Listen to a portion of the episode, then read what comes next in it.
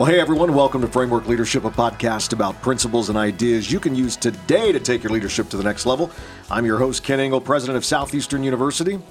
And I'm your co host, Michael Steiner, Vice President for Innovation and Communication. And we are excited today for our show. Stephen Chandler is our guest. Stephen is pastor of uh, Union Church in Maryland, sought after speaker, author, and leader with a passion for serving uh, so many people. Stephen and his wife live in Maryland, have three children. It's great having you with us today. Super honored to be here. Yeah, man, we've been looking forward to uh, hosting you on campus. And as we start our, our conversation, um, I know Union actually uh, was named the fastest growing church in uh, America by Outreach Magazine, right?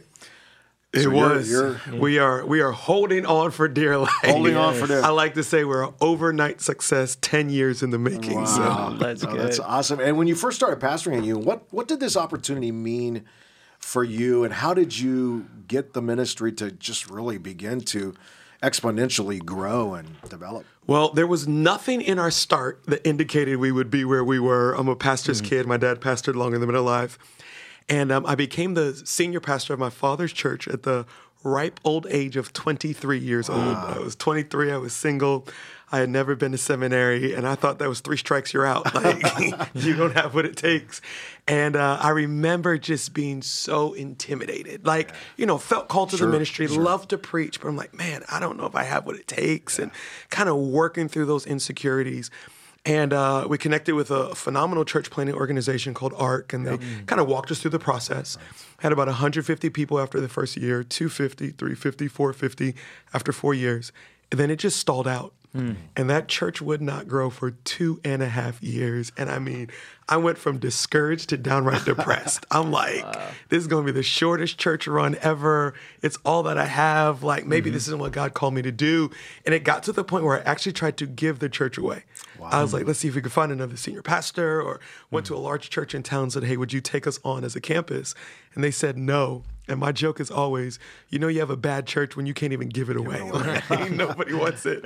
And I, I realize, you know, a lot of times we talk about how God will open doors. We miss the fact that God will also close doors. He sure, will lock you sure. in a situation right, right. until mm-hmm. you learn what you need to learn. And I realize in hindsight that God has to do something in you mm. before he can do something through so you. Good. And there was that internal work that was going on. And after that two and a half years, we learned some growth principles and started to pray and apply and raise up leaders and develop mm-hmm. teams. And it grew slowly for the next three years and then it doubled three years in a row, and Love it, it. took off. That's Love awesome. It. That's now, awesome. and Union, just correct me if I'm wrong. You guys kind of went through a little little bit of a leadership transition in the last couple years right, with different stuff. Talk to us about how that worked and how did that navigate as far as taking on to the next level as far as leadership goes. Definitely. So I inherited the church or became mm. the senior pastor of my dad's church. It was probably mm. about 50 people at the time. Wow. It was New Life International Fellowship, Fellowship Church I got. I like to say the name was so long it couldn't even fit on the side right. of the church yep. van. And uh, so we, we we tried to be a lot more modern in 2011. So we changed it to Destiny Harvest Church. Had to leave the harvest in there. There we go. Had to. And uh, then just last year in 2021, one of my best friends, Pastor Jimmy Rollins, right. pastored a phenomenal church, probably about 20 minutes away from us. And mm. we started conversations of what do it look like to bring the two churches together. So I Five City Church and Destiny Church merged last Easter 2021 mm-hmm. and became Union Church in the last 18 months have been just the process of taking two churches, two DNAs, mm-hmm. uh, two visions, and bring them together into what God has it as now. And I love it. So talk us a little bit of some of the leadership principles you've learned from this process, because I think this is this is something that could be an opportunity for so many churches, so many organizations to yeah, yeah. partner to be healthy, and you guys are doing it so well. Mm-hmm. What have you learned? How have you been able to do it that well? Well, I'll be honest with you. The the the, the merge between those two churches was the second time I took over somebody else's vision. Mm. The first time was my father's church. Right. And the first time I did a horrible job. Yep. I changed everything instantly and it was all about oh, the new. Sure. And I didn't take any time to honor what was. Wow. Yeah. And I've learned that if you don't honor what was, you will not have any buy-in or credibility yeah. so about true. what you want to do. And really, you know, as a leader, we're visionaries. We know mm-hmm. where we want to go. We know what we want to do but the people around us have a vision for their life as well. Yeah. Right. And if they're the ones that God has for you, their vision will fit into your vision. Mm-hmm. So it's important as a leader almost to listen before you talk. Yeah. And to Love really, it. the leaders, the people that God's placed around you, what's the vision that they have for their ministry, for their life, for their family, and then help them see how that vision mm. can fit into what God's called you to do. Yeah, we, we uh, Jim Collins talks about that in his book Good to Great that you can you can never know the potential of an organization till you know the potential of the people. Yeah. take time to, to listen mm-hmm. and discover, and that's so good. Now, Union actually has an emphasis on uh, leading entire families to a passionate uh, relationship with God. What motivated you and your team to continue strengthening families in that context, and, and what does that look like? Well, I think there's a couple different angles. I think first of all, the family is the first institution sure. that God yep. established. Um, mm-hmm. I'm not going to get into a theological argument, but I think God created the church to fix the family. Yes. Mm. Because when the family broke down, he said, I need to have something else to, to put it back together. So I think family is God's ordained launch pad mm-hmm. for people's purpose and destiny and all that's going forward. My favorite verse in all of scripture is John 1:14, and the word became flesh and walked amongst us. And I think if our faith is genuine, you should see evidence of it in every mm-hmm. aspect mm. of our lives, not just our Sunday experience or even our relationship with God, but you should see evidence of our faith in our finances, our mm. friendships, our careers, our health, every aspect of our lives. So, really helping people say, hey, if you're a genuine follower of God, there should be evidence of it in every ounce of your life. Love it. So, how do you structure that within your organization? What does that mean to make sure that you're resourcing all the different areas so that families have everything they need to grow into a close Definitely. Well, probably like a lot of churches today, we have a small group model mm-hmm. where um, our church, you know, thousands of people will break down in groups of 10 and 15 people all over Maryland, D.C., a little mm-hmm. bit of Virginia. And we're intentional about making sure that those small groups speak to every aspect of yep. people's lives. So there are fitness groups, there are parenting groups, there's marriage groups, there's investing groups, there's real estate mm. groups, entrepreneurial groups, right. Bible study groups, prayer groups, freedom groups, all the typical, you know, discipleship groups, but there's lifestyle groups as well yeah. that help people get a biblical perspective for mm-hmm. every ounce of their life. So what advice would you give on that? I'm sure you get a lot of young professionals, people in that kind of transition coming out of college, mm-hmm. they're looking for a church for the first time, they're in their first career. What advice would you give give to somebody in that stage of life that's trying to find a church community? What do they need to be looking at? How can they be proactive in that process? Definitely. Well, I think there's two things that you need to look for when you're looking for a church. The first thing is where is the place that is going to position me and my family to fulfill the call of God in our lives? Yeah. Mm-hmm. Like, where's the place that's going to build us, challenge us, disciple us, convict us, encourage us, all those different things. And then the second thing is, where's the place that my family can serve and help advance the kingdom of God? I truly believe as Christians and just all of humanity, we do ourselves a major disservice by not finding our place in the kingdom of God. Mm-hmm. It's not just about us and our family and yep. our progress, but it is what part is God having me play in what He's doing here on earth.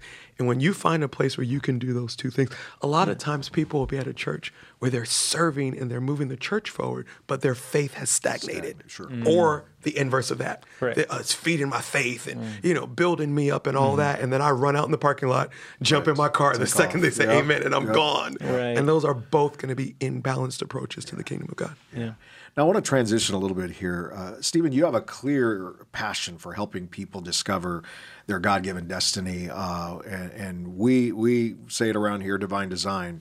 Uh, and, and in your latest book, Stop Waiting for Permission, you talk about how people can really live through God's purpose. And one of my favorite quotes from this book is If God made powerless or insignificant people, they wouldn't be made in his image. Yeah. I love that. Tell us a little bit about the heart behind that message and, and what you're hoping readers will take away overall. Well, I think there was two distinct seasons of my life. The first was between that 16 and 21 age where I truly believed there was nothing special about me.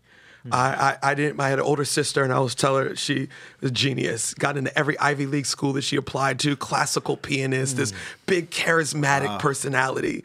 Then you had this second-born Stephen, who's this you know awkward, introverted. Only played piano because my parents threatened to take soccer away if I didn't mm-hmm. practice. And and I believed the lie of the enemy that there was nothing special or unique about me. Yep. I didn't have much to offer. And then the other season was that year, the two and a half years where the church wasn't growing. I, I realized on the other side of that that I was praying, that I was living a life of integrity, I was studying the word. But there's a little bit more than prayer and studying the word to maximize all that God has for you. And as I began to get around great leaders, great men and women of God, and learn the principles of progress that they were applying to their lives, I realized I was missing a lot. So the heart behind this book is first to inspire people mm. that a great God cannot make insignificant people. Yeah, Genesis 127. We were made in mm-hmm. the image of God, male and female. We were made in the image of God. If we're made like God and God is great and God is creative right. and God has great right. purpose inside, we all have the same. Yeah. And then the second thing is you don't just maximize your purpose by sitting around and waiting for God to open right. a door. Mm-hmm. That's not that's not how it works. You can actually feel you look at some of these great leaders and you can feel that they just got lucky. Mm. They just had intellect that nobody else had, or right. they had a connection. No, no, no, no. Every single person that has great influence has worked, has sacrificed, has discovered their gifts, have developed the gifts, have pushed through unimaginable pain. And these are principles that all of us can apply to our lives. Oh, and that's so powerful. I feel like there's so many of our listeners that feel like they're in that season, that waiting season, trying to figure out how do I maximize the opportunities, how do I maximize my calling, my mm-hmm. career, all that kind of thing. You know, you gave advice about making connections. How can young leaders, young professionals build those connections, find the mentors that they need in life to help yeah. them kind of grow in those seasons. Let me answer that and circle yeah. back to one thought and the same uh, answer.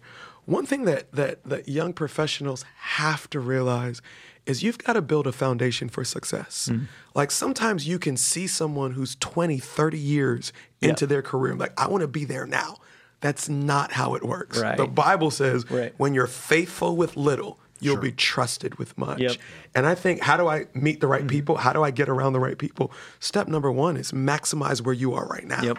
When you are faithful with what you have and you make it better than it was when it was given to you, you will be noticed. Mm-hmm. God will make sure the right people find you and identify you. But if you're not faithful with what you have, let's say you do meet somebody with great influence. Mm. they're not going to take you seriously. Right. Because you haven't been faithful with where you are. I love it. In your book, you talk a lot about fear and failure and how, although these hurdles, you know, that we try to avoid, they should be things we overcome. And we tend to make excuses and allow limitations to keep us from future success. What are some things in your life that have helped you overcome these kinds of setbacks? Yeah. Yeah.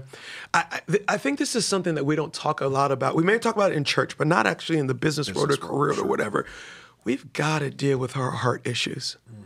There, there is no human being that has made it through life that hasn't gone through trauma, discouragement, right. setback, mm. and it does something to our hearts.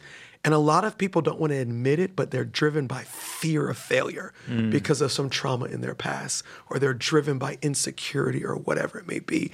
And when we're driven by things that are not of God, here's a scary thing it brings great results. Wow. Like workaholics get stuff done right. and they move things forward, sometimes at the expense of their relationships or their health or their integrity. So it's scary that bad motives can actually get you progress. Mm. So you've got to do the work to examine your heart, to allow mm-hmm. God to examine your heart, to make sure that your motives are healthy mm-hmm. so that you can actually not just start strong, mm. but finish strong. Oh, that's so powerful because there's nothing worse than being put into an opportunity you weren't prepared for. Yeah. And that's so I think that's a danger that so many people don't not just any age, right? Not this is not just a young person thing, but across the board if you haven't done the hard work of preparing yourself for that opportunity across the board, um, that's where failure, true failure comes. So when you talk about being prepared for those opportunities, especially motivations, I want to harp on that. How do you know what your motivations are. What are those red flags you need to be looking for in your own life, in your relationships, in those around you? So I, th- I think two thoughts. One is you're not Jesus. Mm-hmm. So right. Jesus is the only person that has 100% pure motives right. all the right. time. Right. So I think we need to embrace our humanity. Mm-hmm. And acknowledge the fact that it doesn't matter how godly or humble we are, we do not have 100% pure motives. Nobody does. So when you come from that position, you're always, God, examine my heart and identify the next thing I need to work on because there's always another thing in my heart mm. that I need to work on. And then the other thing is the, the flip side of the coin is that God never required perfection mm. to be used yeah. by Him. He requires humility and reliance on Him. And sometimes we can be so hard on ourselves because we haven't hit the level of humility or godliness or whatever it may that we want to. And, and, and the thing is, God's not going to wait until you become perfect to start using you in a great way. Love it. And, and, and I want to go back to that process of, of examining, um, uh, you know, you, having God examine your heart. And so, from a very practical way, how did you discover your heart and what, what how did how did that work? Some, yeah. So here's how I describe it. When you um, are driving a car, they have all the instruments in front of you. And it doesn't just let you know your speed, let you know how much gas you have, Right. water pressure, mm-hmm. all all these gauges. And if something is off, a light's going to come up. You, you- mm-hmm. You're going to have an indication on that gauge. We need to be self-aware enough that we have a gauge of our hearts, mm-hmm. that we know when my motives are getting off or when I'm, I'm in an unhealthy place. Mm-hmm. This is not talking about Stephen, some hypothetical other person. Let's say perchance that when I get irritated, I might get a little short with people. Not me, but Right, you know, right, right, it's a right, brand. gotcha. Let's pretend nobody else on this table deals with that either, right? It's just, to do with it's just hypothetical, Stephen. Yeah. So I know if I'm starting to get a little short Sure. with people and I'm giving mm. one word answers and so they ask me questions and I just stare back at them and I say nothing and that stare means something. Yeah. It, hey Stephen, chill out a little bit. You gotta you gotta examine your heart. You you might uh. want this too much or your identity might be tied into this or mm-hmm. mo- so we all have those gauges. I'll, I'll give you one. Um, I am not a crier which my wife reminds me all the time like dude show some type of emotion it's just like i'm even keeled mm-hmm. So i know that when i'm in church when i'm in my quiet time when i'm worshiping if i'm not moved emotionally in the presence of god and it's been months since the presence of god has touched me in an emotional stephen your heart's getting hard mm. you're, you're, you're getting calloused Yeah. because the presence of God, out of everything in my life, it's the presence of God that should move me more mm-hmm. than anything else. So we've got to have those gauges. Here's another thing you've got to have trusted people in your life Yes. Mm-hmm. that can identify those gauges, Yep. that can say, hey, you're not yourself. Yep. Hey, I see when you get like this. How, how are you doing? You, you- mm-hmm. you get what I'm saying? Yeah. Because we all have blind spots. Right. Absolutely. And we, to say we, we want to be perfectly self aware is great, but nobody is. Well, and I think this speaks to the why you have to have margin in your life. Right. Yeah. So many people they have these gauges, they have these check engine lights. They've got you know their their spouse or their friends being like, "Hey, you guys, hey, what's going on? Something's happening," but they're moving at such a pace that they don't give themselves the time to actually reflect and be like, "Oh, I need to do something different, or I need to address this." And so, how can how can people build margin into their lives? I hate that word margin. I'm just in a uh, season right now. I mean, new book came out, church is growing, three kids under Right. six, wife, staff. Yeah. Margin is like crazy right now. Uh. but I think th- this is just how I operate. Mm-hmm. I am a worst case scenario type of person. I think a lot of leaders are. If I mm-hmm. can figure out how bad it can get and I can have strategy for it not to go there. Mm-hmm.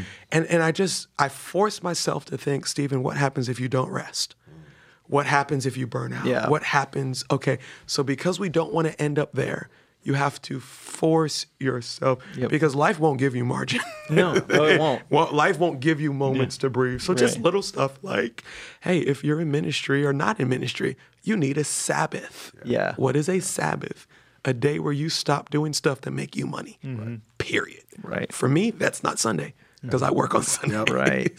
so it has Well, to be another day. It's Yeah. it's so powerful. You said that life doesn't give you um, margin. Your vision won't give you margin either. No. and that's why God gives No. you margin. Yeah. that's why He commands it. He puts that in there and all that kind of stuff. there to- are so that- always more opportunities Yeah. than you should say yes to. yes. So learning how to say no, and it's dealing with the insecurity deal. I'm- Right. young. Mm-hmm. What God is doing in my life is a few years new.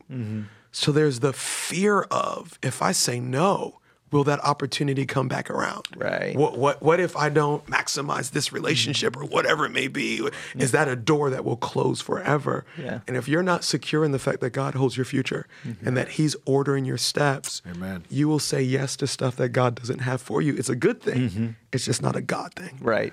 Wow. Amen. So good. Well, we're going to close our conversation with our fire round. Just ask a few questions Oh, that gosh. uh, a little bit about everything that we've talked about, uh, and just answer with with what comes to your mind quickly, your gut. We want to grab a few practical and applicable pieces of advice for those that are listening. So, just three questions. Michael, you can fire the first one off. Okay, so how would you how do you help somebody maximize their potential, right? So I'm talking about a mentorship relationship, right? Somebody that you're working with, that you're guiding them. What are some of the ways that you can help them maximize their calling?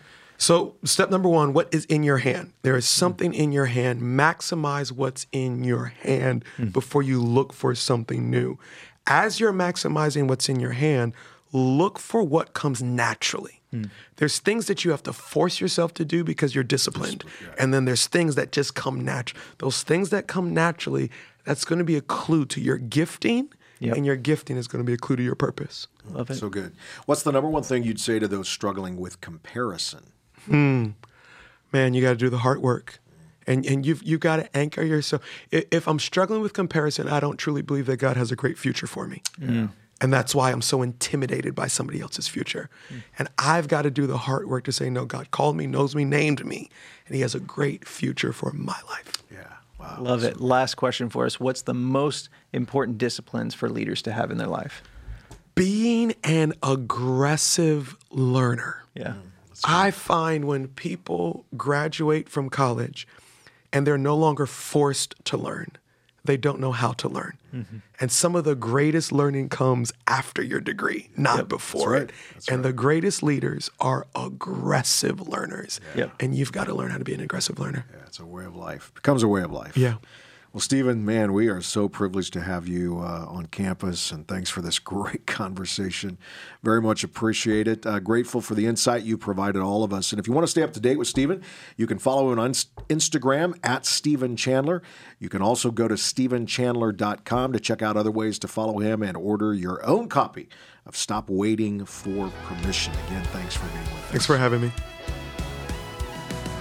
Thank you so much for joining us today on Framework Leadership. If you're watching on YouTube right now, now would be a great time to hit that like button, hit that subscribe button so you can get more leadership content right into your YouTube feed.